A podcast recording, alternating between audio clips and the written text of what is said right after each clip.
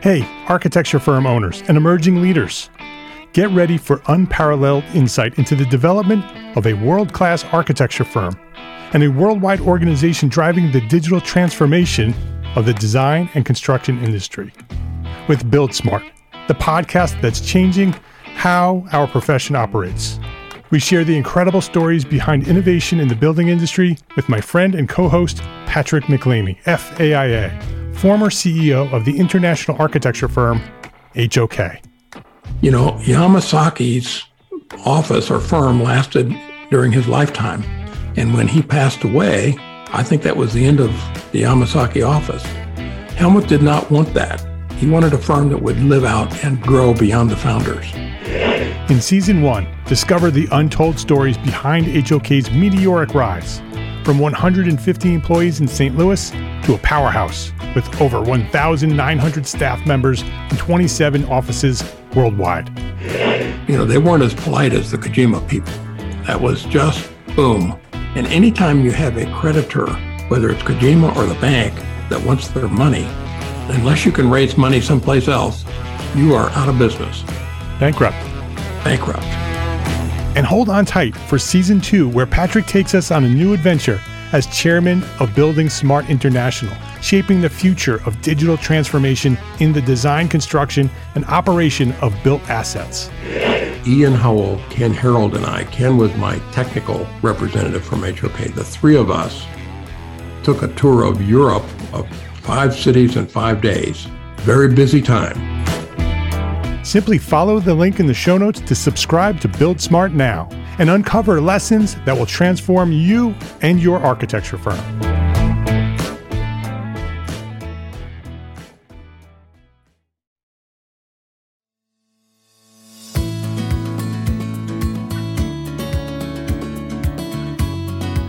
My name is Mark Arlapage, and you are listening to Entre Architect Podcast, where each week I speak with inspiring, passionate people who share their knowledge and expertise, all to help you build a better business as a small firm entrepreneur architect. Thomas Gluck, welcome to Entre Architect Podcast. Thanks for having me. Oh, it's great to have you here. Thomas Gluck is a principal at Gluck Plus in New York City, named by Fast Company as one of the top 10 most innovative companies in architecture. Gluck Plus has been recognized for their unique approach to architect-led design build with single-source responsibility and architects leading the building process. Architects at Gluck Plus are also construction managers, where feedback between method of construction and design is fluid and responsive. And I know when I started talking about architect-led design build, lots of ears perked up with our listeners. That is a topic that architects love to think about. Lots of them dream about it. Some of them try it, but not enough of them do it. And I'd love to have that conversation with you today, Thomas, to sort of walk through how you do it, how you successfully do it, and how you deliver your projects. And sound like a good conversation to have? Sounds great. All right. Let's before we do that, let's start with you and your story. I want to know how you became an architect. Where did you discover your passion for architecture, and maybe who or what inspired you to become an architect? Sure. So I have to go back pretty far, as I think some of you may or may not know. I work with my father. He founded the firm 50 years ago. So it's, depending on how you look at it, you could say it was 52 years ago that when I was born, when but it took me a little while to find the profession. I had done more science and other things like that, and then got into actually construction. That's really what led me to it. I was fortunate and lucky to have an opportunity. I lived in Japan when I was a child, and I worked for a tea house builder. So I got involved with the making of things before I got into the designing of things. How old were you when you did that? I was 16, high school. And so building tea houses in Japan, 16. Well, building tea houses, sweeping, carrying lumber. Yeah, doing the things that a 16-year-old would do on a construction. Loading and unloading. Yeah, I don't want to make it sound like I did the same thing, but I was in Hackensack, New Jersey. So it's almost as exotic. But it was a good experience, and then I started in college really getting into design through set design and set construction. And they were hand in hand always, which is sort of in a college setting, fairly common. And it was phenomenal because in set design, you're going through the whole design to construction to feedback loop in 2 or 3 months, and then strip the whole thing back to black and then start over again. So in a very short time, you get that whole, you know, in architecture, it can be 5 years from when you think of something to when you actually see it. And it's a pretty long, slow feedback loop. Yeah. So that was really when I got into it. So your father was an architect, is an architect. So what is, did you always know? Did you know that was your future, or?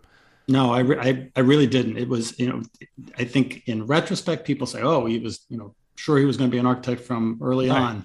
I was exposed to it, obviously, and exposed to looking at things in different ways, just, you know, as a member of a family of an architect. But it wasn't until I actually really started doing it myself in the theater that I realized this is something that I really, really was excited about doing. Yeah, a lot of children of architects reject architecture.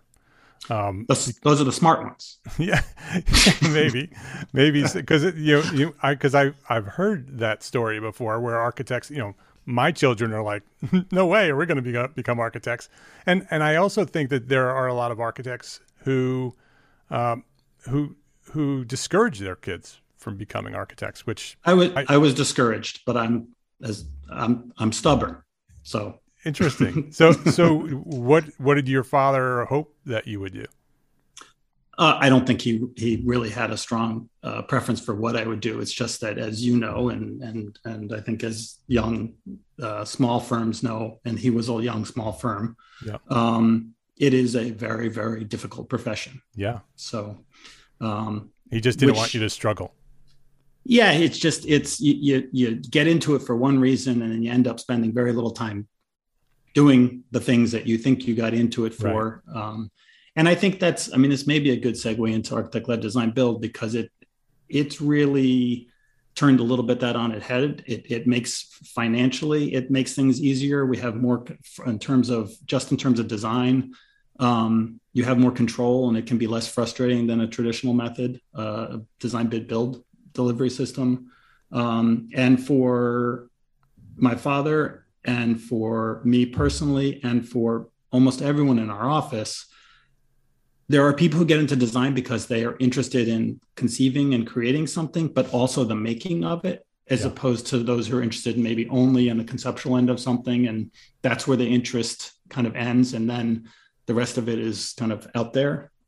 But if you're interested in the full trajectory of that and seeing something as a concept, an idea be manifested in physical form and occupied and used, then architecture is like the perfect profession. Right. And that's essentially what we do. So before we get into how you do it and how the firm is structured, because I want to understand all of that. How did it start? How did it start as an architect-led design build firm, or was it first architecture and then you discovered that this was an opportunity? It was first architecture, and it evolved slowly, and it evolved in a you know, so right now I can put slides up of $40 million buildings, high-rise buildings in Manhattan that we designed and built. That's sort of a terrifying idea. Yeah. It would have been impossible for us to start there, not only for lack of opportunity, but just the thought of that is overwhelming. But that's not how it evolved. It evolved pretty start small and organically grew in a way that I think almost every architect can understand, which is, so I always ask architects, I said, if you were renovating your house or doing an addition or an apartment renovation, and it was for yourself, you would design it for sure. And you probably would not hire a GC to finish it. You probably would go to specific contractors and kind of manage it yourself, because, you know, one, you can deliver it for probably, it'll be cheaper to do that way. But you have more control, and it's your place, and you're comfortable with it, and you're not having to worry about all the risk. You know that the client in that case is unlikely to sue you because it's you. And so that's essentially the model that we started with. It wasn't a personal project. We were working on a remarkable opportunity. It was in addition to a Mies van der Rohe house in Connecticut. So, you know, it was not only a labor of love, but also a real responsibility to do this, to build it properly. And we had designed it very carefully with all the considerations that you would expect. And the contractor simply wasn't up to the task. Our fee didn't really cover it, but there was just no way we could let this thing not turn out well. So we ended up having someone on site full time, you know, kind of blowing the CA budget out of the water, but following the whole project on site full time, and realized that as architects, having designed the building, conceived of it, detailed it, understanding all of the issues, understanding the client needs, understanding the budget, and all those sorts of things, we were really well positioned to manage the construction. So we don't build. I mean, there is a whole model of design build where there are people out there swinging hammers. There are far more skilled carpenters than anyone and plumbers and masons and, you know, welders and everything else. So that's not what we do. But we manage as architects. We're all, I think, really well, have the right skill set and really well positioned to manage at the highest level a construction project. And that's essentially how it started. So I want to understand that first project, because Mies van der Rohe building, designing in addition to it, overwhelming responsibility for an architect to begin with.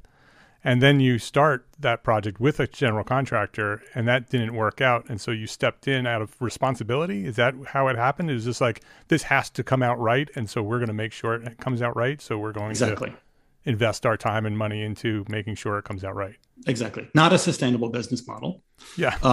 And so on the next single family project, we had a client and we said, you know, we realized that we really could, when we realized that we're not going to be physically building it, that we could manage the various trades and find and source the best carpenters and glaziers and all the other things you need. We proposed to a single family client that we do this for them, and they were thrilled. It's like, oh, you can do that? That's great, because I don't want to get into, I've had friends all the night, you know, everyone's heard. And this was 25, 30 years ago. And it's only gotten more so in the industry. I mean, there's nothing but horror stories about, you know, and fear of construction and all the problems. And it's hurting us it's hurting the profession, because architects now are getting a bad name, because somehow if you have an architect, then you're going to end up with all sorts of problems. And maybe it's the architect's fault, maybe it's the contractor's fault, and that whole adversarial relationship, which is kind of the norm, is counterproductive and not good for anybody, us, the contractor, certainly not the owner. So you start with one single residential project.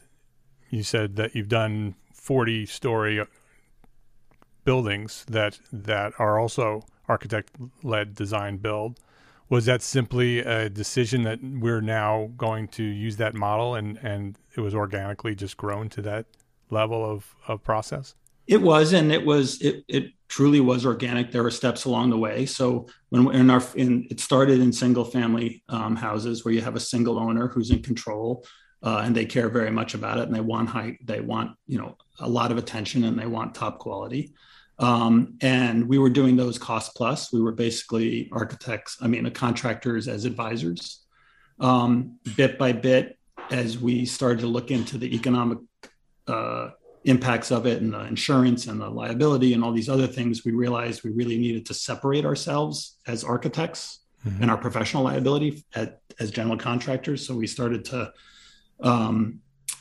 clean things up, and also started to realize that we shouldn't be insured as general contractors and not take on that risk as architects, which is easy to do. That's just about going to the market and paying for it. And it's a cost that every owner is used to paying. There isn't a job that doesn't have a line item for insurance.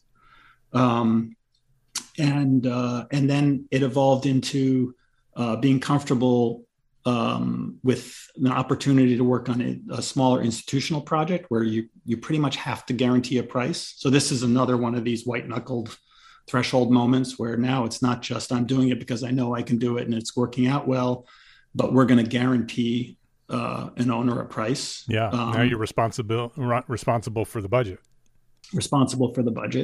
But so is every general contractor by and large. Right.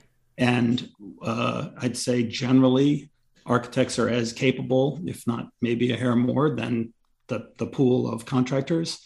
And if they can do it, why on earth couldn't and shouldn't we be able to? And so, again, I think a lot of this comes from the ideology of office that comes from my father, where he was not scared of taking on challenges. And if there's a better way to do something, whether it's a design solution or in this case, a business model, you can't run away from risk. You have to take on, and with that added risk comes tremendous opportunity and control and responsibility in a good way.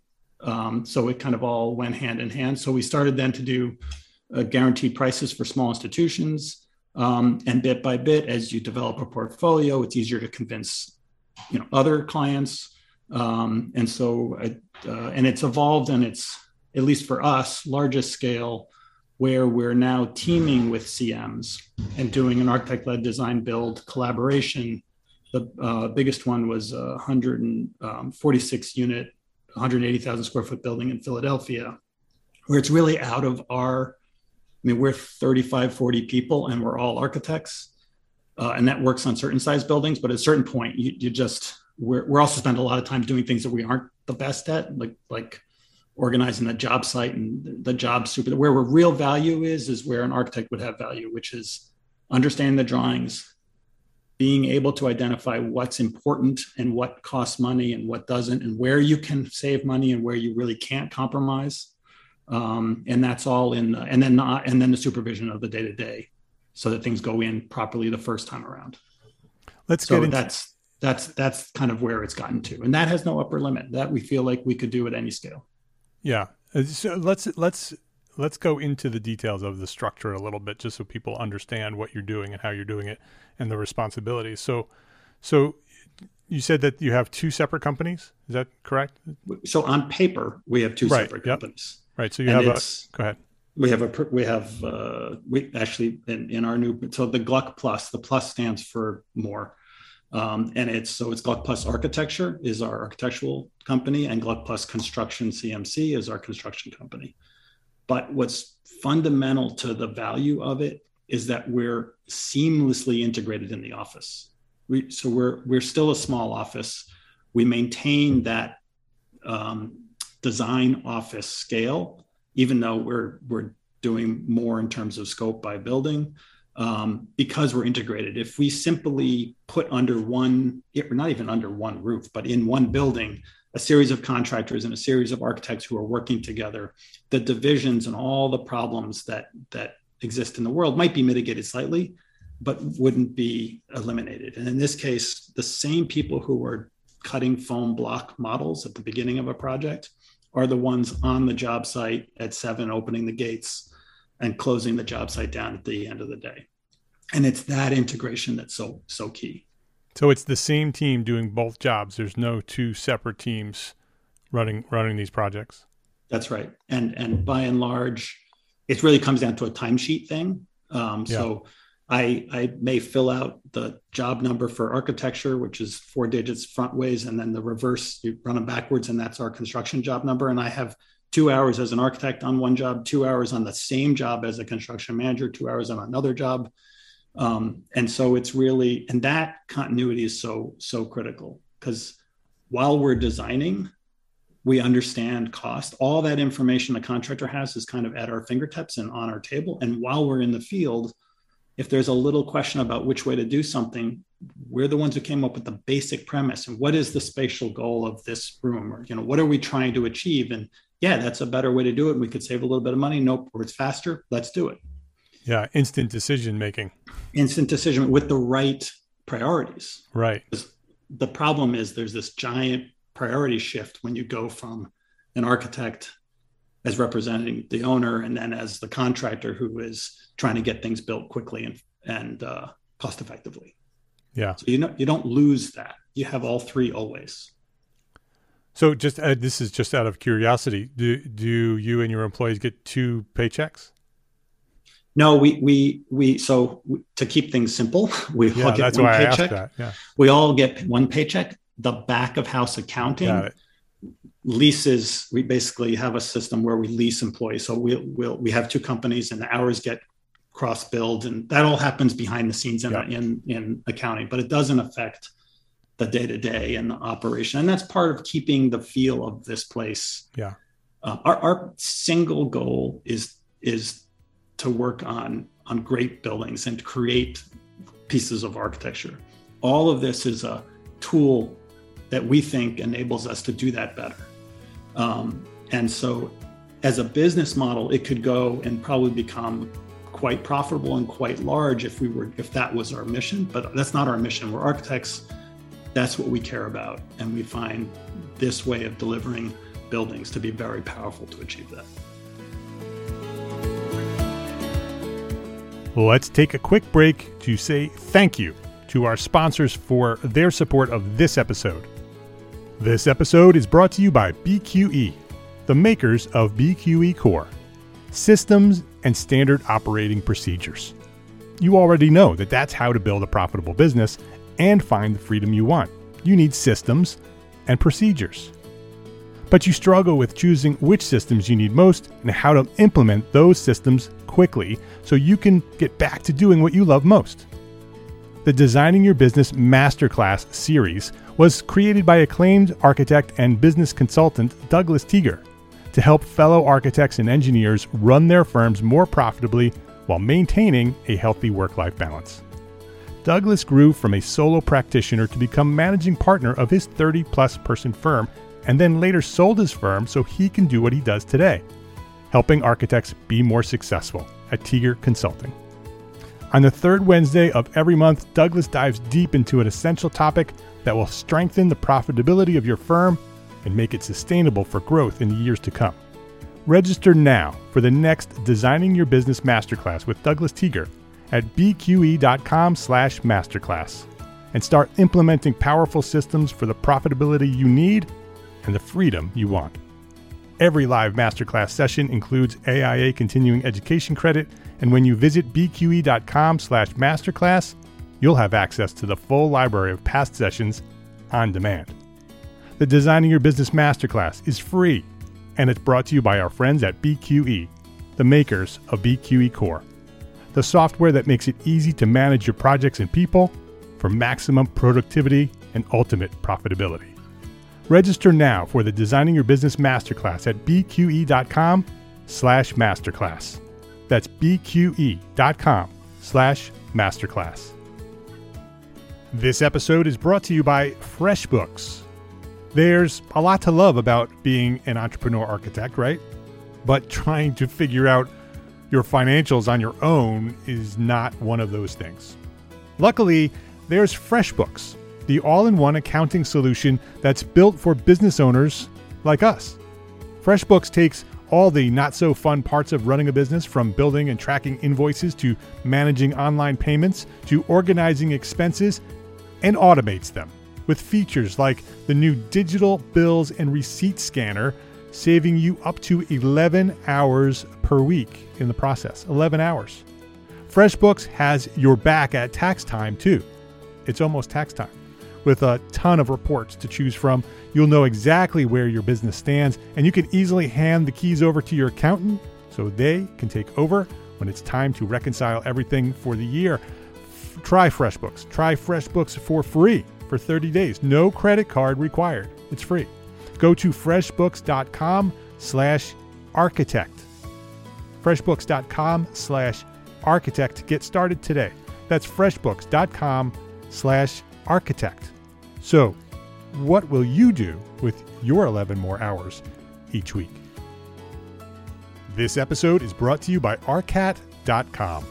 We all have that one story, that one project that had such a unique situation that it required a solution that you had rarely considered before. We share these stories in private professional circles with our friends and our colleagues, but there has never been a collection of these stories of conflict and triumph all in one place until now.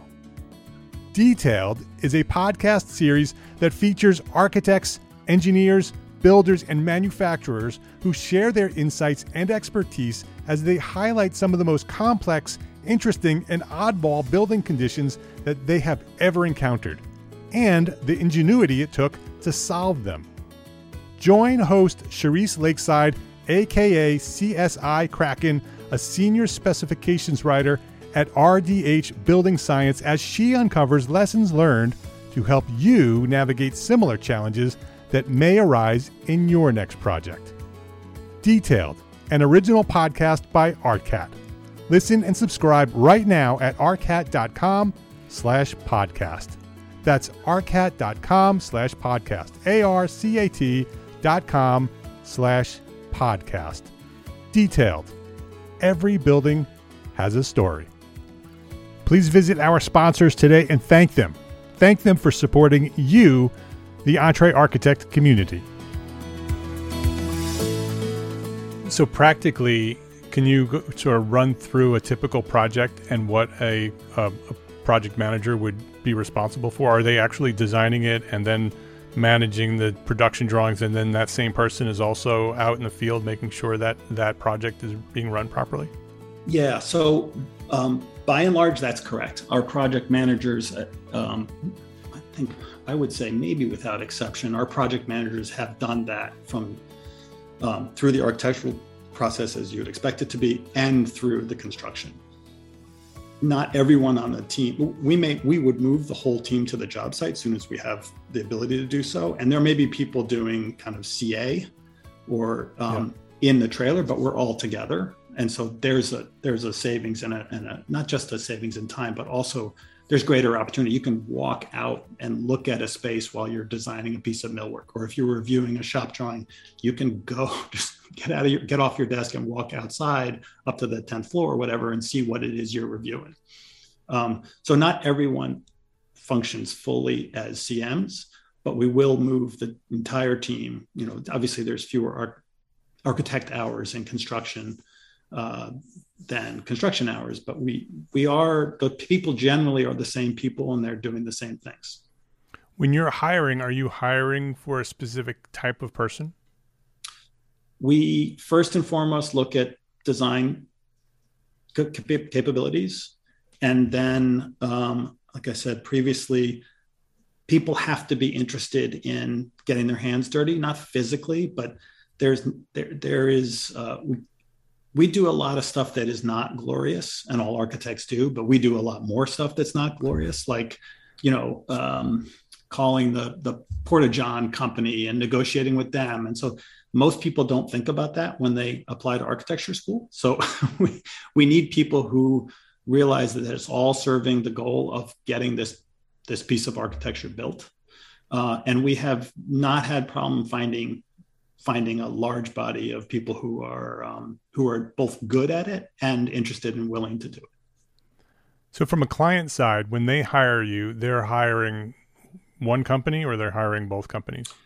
So we have chosen, and I don't think this is standard, there are many different ways of contracting this, whether you're using AIA contracts or DBIA, Design Build Institute of America contracts, or our own contracts, which is what we've evolved into doing.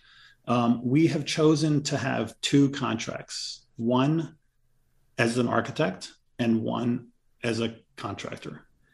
So it mirrors, at least contractually, a more traditional design bid build, where you might hire the architect early, they do a search, you find somebody, you sign a contract, and then later you do the construction search. And part of the goal, the reason for that is that very often clients are not quite ready, or even in an institution's case, not even able, like they may be authorized by the board to hire an architect, but they have absolutely no ability to hire a contractor or commit to design build yet. So it keeps things, because it's still not, I mean, architect led design build is not very common. Design build is getting more and more common. We try to make a very strong distinction, and that's really important people understand. Most design build is contractor led design build, and we as architects are hired the same way you would hire a plumber or a toilet vendor or any of the other glorious aspects of a building. So the architect-led design build puts us in control and as the leader and not the contractor. So that gives us the ability to contract at different times and allow clients to get to a comfort level and make the decision when they need to and not push them too early. So you bring in the construction after the design?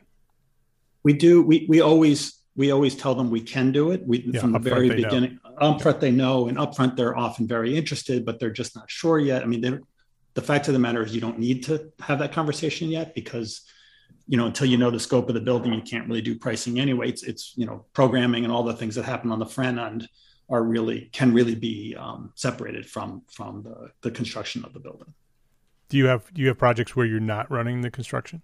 Yeah, absolutely. There, I'd say 30% of the projects we do for one reason or another, doing a big affordable housing project and the developer is a builder, which is a fairly common configuration in affordable housing, or we're working in a big union environment outside of our, you know, New York City, say, where again, it's just not in the cards. And it's fine. What it does bring home for us is every time we do a traditional delivery method, regardless of, and this is not a function of whether it's a good contract or a bad contract or a good client or a bad contract, it's so painful because we see so much lost opportunity from a design standpoint, so much wasted money from an owner standpoint. But, you know, we architectural opportunities don't only occur in the design build world. So we certainly can operate that way, but we very much changes the way we draw and the way we think. Yeah, you have no control during construction. Well, you have limited control during construction when a general contractor is in charge. So you have to do more drawing, more details, more oversight, construction administration. It's interesting. It's partly that's true. Partly when we're building, I think we do far more drawing actually when we're building because it has to happen sometime. A normal architectural fee cannot cover all the drawing that's required to really build a building, unless it's a very straightforward thing. And so you have to work within your fee. We all do, right? And so when we're building, and often what happens is you get the drawings, which describe the design intent. You know, you read through the AIA contracts, it's very clear what our drawings are supposed to do. And the contractor then has to unpack all that or the subcontractors have to figure out exactly how it's going to go together. But there's a huge loss of design opportunity and a loss of translation through that process. So we will do a ton more drawing, but we can do it under our CM hat and under our CM fee because that work has to happen. And as architects, it's much more efficient. We know exactly where all the plumbing sleeves for the concrete slab have to go because, you know, we understand all the plumbing drawings. Yeah, that's super interesting because a general contractor, they wouldn't do that. They would just figure it out on site. They just, you know, have a conversation with the trade and we'll do with that. And then whatever happens, right? And with architects, we can actually design it and figure it out and come up with a solution, design it and check it out and see if that model really works. So if it doesn't work, we can design it the other way. And then when you build it, you know it's going to work. You know what it's going to look like. You know what the materials are. Potentially a lot less cost involved because you've figured out all the details before you actually build it. So I could understand how you'd have a lot more drawings, but be much more efficient. Right. And it should also, it's really important to understand too, that we can't, even though we're experienced design builders, we can't do this ourselves. So we rely tremendously on the trades because the fact of the matter is that one plumber may choose to do plumbing, you know, their risers and stacks and vents and all a certain way, and another may have a different preference. And it's not, one's not right or wrong. I mean, there are wrong ways to do it, but by and large, There's more than one way to do it. And some of it will depend on how they're tooled, how their labor is organized. And so there are cost savings that a mechanical engineer nor an architect can figure out. So we don't do these projects by ourselves, just like an architect doesn't design a building by themselves because they have their whole team of consulting engineers who are like an integral part of the design. As soon as we get into even early estimating, we very much work and collaborate with all the subcontractors. And it's great. So if we're on an early design meeting with or working on the design of a facade of a building, and we have an idea conceptually about what we want to do, but we're not sure how to do it, we can just call up the rain screen sub who we've worked with and say, well, what would you do in this case? What do you think is the, and that's not something you can get from vendors, and it's not something you can get from design, whether architects or consultants. It really, they're the ones in the field, they really know. And it's a huge fountain of information that we get to tap, not just during construction, but in design. And that's hugely valuable.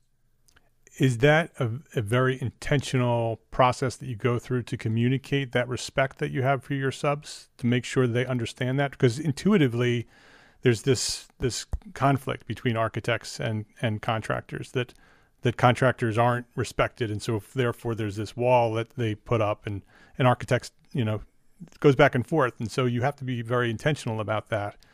Is there a process that you go through to make that happen, or is it just earned over time with working with the same people? It's earned over time, and it's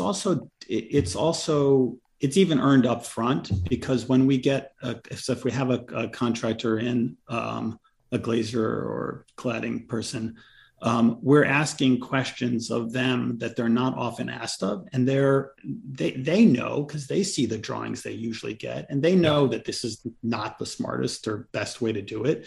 But on the other hand, you know, CDs are contract documents. It's a contract. So, and of course, there's always, you know, requests for value engineering ideas or different ways of saving money, but not early enough that it can really happen.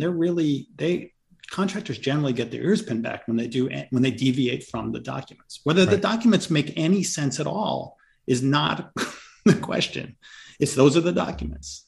And so in this way, we're able to, and so often, one, because we're used to speaking with them, we're asking them for their expertise early, which they rarely get the opportunity to do. And they get very excited about doing it. So that doesn't take kind of a period of building up respect. And then when we're actually on a job with people, because we're architects and we understand dimensioning and we know what matters and where we can bring a lot of value, and where a contractor can get really hurt is if they lay the wall out wrong and they build it in the wrong place. All the wall could be perfectly built, but if it's not in the right place, it's on them, right, to fix that. Or it's too late, you can't afford to, there's not enough time, and then the architect has to just suck it up, or the owner ultimately has to suck it up. But in this case, we spend a lot of time helping with layout, supervising, double checking things, giving them drawings, dimension drawings that make it easier for them. So once they've been on one of our projects, they all want to keep doing it because it's faster, it's cheaper, they make more money, the owner doesn't have change. It's everyone wins. And the architecture is much better because we're in, like you said, we're in control, and we're not going to end up with, well, the ceiling has to be 6 inches lower because we couldn't get the sprinkler pipe in. You know, we're there on site making sure that every drop is where it needs to be. Are there places in the project that that sort of slip through the responsibility, the scope? Because I've done architect-led design build on a smaller scale, residential scale. And there's always that that spot where sort of the general trades of the cleanup and the all the little miscellaneous things that typically would be a general contractor's responsibility that they just need to do now is part of your responsibility as the construction manager, that somebody needs to do that. How do you handle that? Does everybody sort of have a very detailed scope of work that they're working with? So generally, so there's a big learning curve in that one, right? The first time well, what about the cleanup? What about the general labor? Right. How much general labor do you need for a different size project? So some of that comes with, and that's why kind of growing into something makes sense. We buy, couple things we've done. One, we try to buy labor with the subs, and we're clear about, and we write all the scope sheets. Now, every big CM does this, where they write the scope sheets. What's the subcontractor's responsibility for their trash? How far does it go? Is it a pile in the middle of the floor, which is kind of typical? And then general labor will come and take it to the dumpsters. So we write all those scopes, and we talk through this with them, and safety protection, like that's all carpentry. Right. And then we've also found just like you would buy any other trade. You can buy labor, just like you can buy plumbing and glazing and fencing. So you can, and then we can use that as a resource. So we, and we now know how to, when we're guaranteeing prices, we have a pretty good sense of how much labor you would need and budget accordingly for it. So you don't get stuck with a big surprise at the end saying, oh, well, you know, we didn't think about that, and now we have a cost that we don't have, right. We haven't anticipated. So it can be handled like just another trade. It's just a labor trade. Yeah. Great. Interesting. So we're thousands of small firm architects are listening to us right now, and lots of them have thought about doing this. I've been talking about encouraging architects to do this for a long time. I see the value in it. I've done it myself. Is there some advice that you have for those architects who want to step into this and don't want to do it wrong? Do you have any suggestions, any tips on what they should be looking at, out for? I would say that the biggest impediment we see in the industry to starting this is kind of trepidation of the risk that goes into taking something like this on. I really strongly believe that architects are generally extremely well-trained, have the right skill set to do this successfully. Especially, you know, like we started small and worked our way up. There's no way we could have started at the scale we're operating on now. It took 25 years. Yeah. But I think the biggest single piece of advice would be, just do it. Just try it. And you'll see how quickly you'll learn, of course, but you'll see how quickly and how large the rewards are. Yeah. And it won't be that much longer before you realize you really don't want to practice any other way. I think there is, partly because of the contracts and this general feeling out there that, you know, there's so much risk and it's so dangerous and there's so much to lose. And the logistics of it is very simple. Separate your professional liability, your personal liability from the contracting one, which every contractor does. And if you can start as an advisor where you can talk to your insurance companies, as long as you're not directly directing people. So as long as you're managing it and you can be an advisor to an owner, basically representative for them, and they hold the contracts, which is how we started. Yep. You've really limited that, and then you have one under your belt, and then with that, then you can go to you can actually get contractors insurance. So it's a little bit of being careful, and then just a lot of just go for it. Yeah, go for it, and you'll be rewarded. Yeah. So I just want to put a point on that, because that is how we started. We started with that small project. We checked with our insurance company. Our architecture E&O insurance actually covered us up to a certain percentage of projects, and so we did that first project and kept it under whatever the rule was to keep the insurance coverage on it, and very quickly learned the benefits of architect-led design build, and then grew from there and did a lot of projects that way for many years, and. It is just a matter of just doing one, or even in our case, just saying yes. Because in our case, we had clients asking us every time we met with them, "Do you build it too?" Right? Just because they didn't know, exactly. And we would just for years say, "No, that's not our job. We general contractors." And then one day I just said, "Yes, we build it too," and then I figured out how to do it. And so that's great advice to just do it. And just start small, take on that risk, learn what you need to learn, and then you'll see the benefits of it, and you'll want to do more of it, and then you can grow into it. I firmly believe that, and yeah. I think not only is it good for every individual practitioner, like we're talking about right now, but I think it's fundamental to the profession. I mean, as architects within the greater industry at large. We are more and more compromised, more and more, our scope is getting reduced, our fees are getting reduced because we're doing less and less. And this feedback loop over generations now has architects who really don't know how things go together. And you can't design a great building if you don't know how things go together. And people are relying on vendors, and vendors are selling product. And yeah, it's safe because everything within that system has been figured out, but it's, that's not the way to make a great building. And so I think we need to, you know, I'd say to every individual small practitioner, just do it.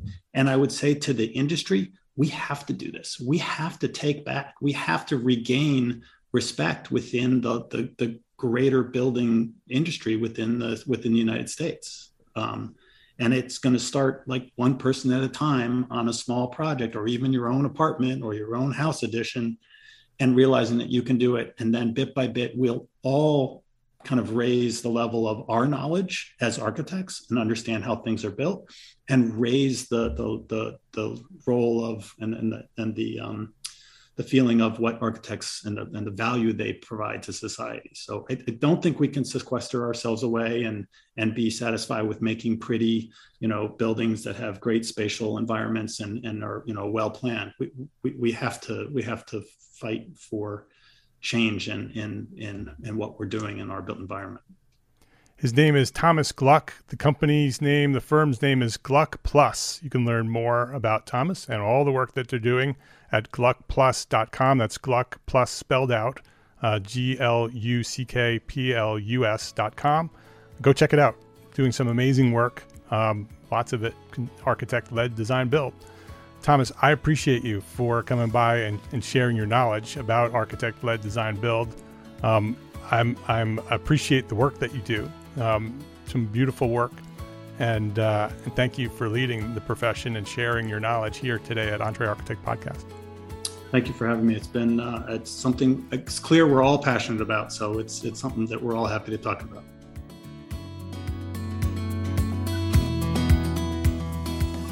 If you liked this episode of Entre Architect Podcast, please share a rating, write a review, go write a review. I would love to know what you think of this podcast, and it helps other architects find us. So go do 5-star rating if you like it, share, write a review, I'd love it, and share a link to this episode with a friend, because that's how we've grown. That's how Entre Architect has grown to serve thousands of architects throughout the world, just like you. Thank you to our sponsors, Arcat, FreshBooks, and BQE for their support of this episode. I ask you to support them because they support us. And if they're supporting us, they're supporting you. So go support them. Got it? Go support our sponsors. Links to our sponsors. So you can click on those links and go right to them. Links to our sponsors and all the resources we shared today are available at the show notes for this episode at entrearchitect.com/podcast. All the shows are there. entrearchitect.com/podcast. Entre Architect is a member of the Gable Media Podcast Network. Gable Media is curated thought leadership for an audience dedicated to building a better world. Listen and subscribe to all the shows. I think there are 11 of them there now. Go there, GableMedia.com. That's G-A-B-L media.com. And I hope you're going to join us in Austin, November 1st through November 3rd, 2022. Those are the dates for the Entre Architect Community Annual Meeting, our first ever live and in-person conference for you, the small firm architect community. Visit entrearchitect.com/annual meeting right now to learn more. That's entrearchitect.com/annual meeting, and I will see you in Austin in November. Don't miss this. This is going to be great. entrearchitect.com/annual meeting. It's a conference for you, small firm architects. Thank you for listening today to this episode of Entre Architect Podcast. Love, learn, and share what you know.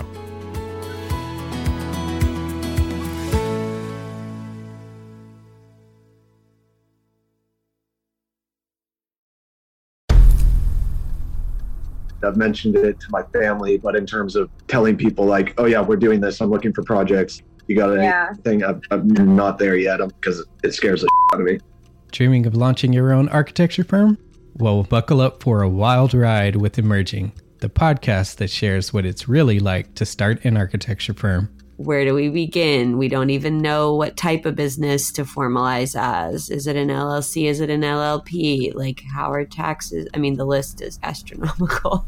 Season 1 featured founders Jeffrey, Lexi, and Chris, owners of Level Studio Architecture, are your fearless guides on this unfiltered journey from napkin sketches to a thriving studio.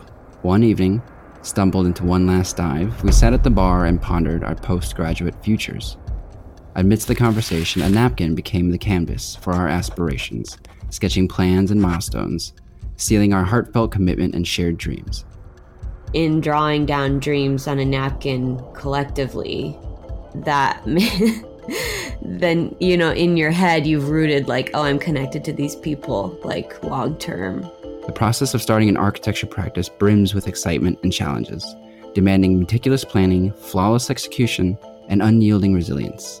I kind of hate the term because it's so overly used, but I think everybody knows imposter syndrome. And I think it's so real to this day. I don't know if it's with everybody, but with me, I'm always questioning like, us? Can we do this? Are we ready to do this? Are we prepared? Can we do it? Did we just decide a name? We did it, guys. Oh my God. The one that came out of nowhere. Woo! It came out of nowhere. I liked it. I saw it. Ready to turn your aspirations into reality? Follow the link in the show notes to subscribe to Emerging and chart your own path to architectural success.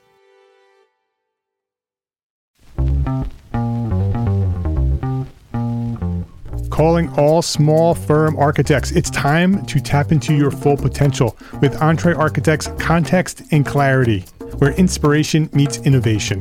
Hey, it's Mark Arlapage, founder of Entre Architect, and I'm inviting you to join my two favorite co-hosts, Jeff Eccles and Katie Kangas, as they bring together authors, experts, and thought leaders for electric conversations with entrepreneur architects around the globe. It's not just a podcast, it's a community where dreams meet action. There is a simple equation there.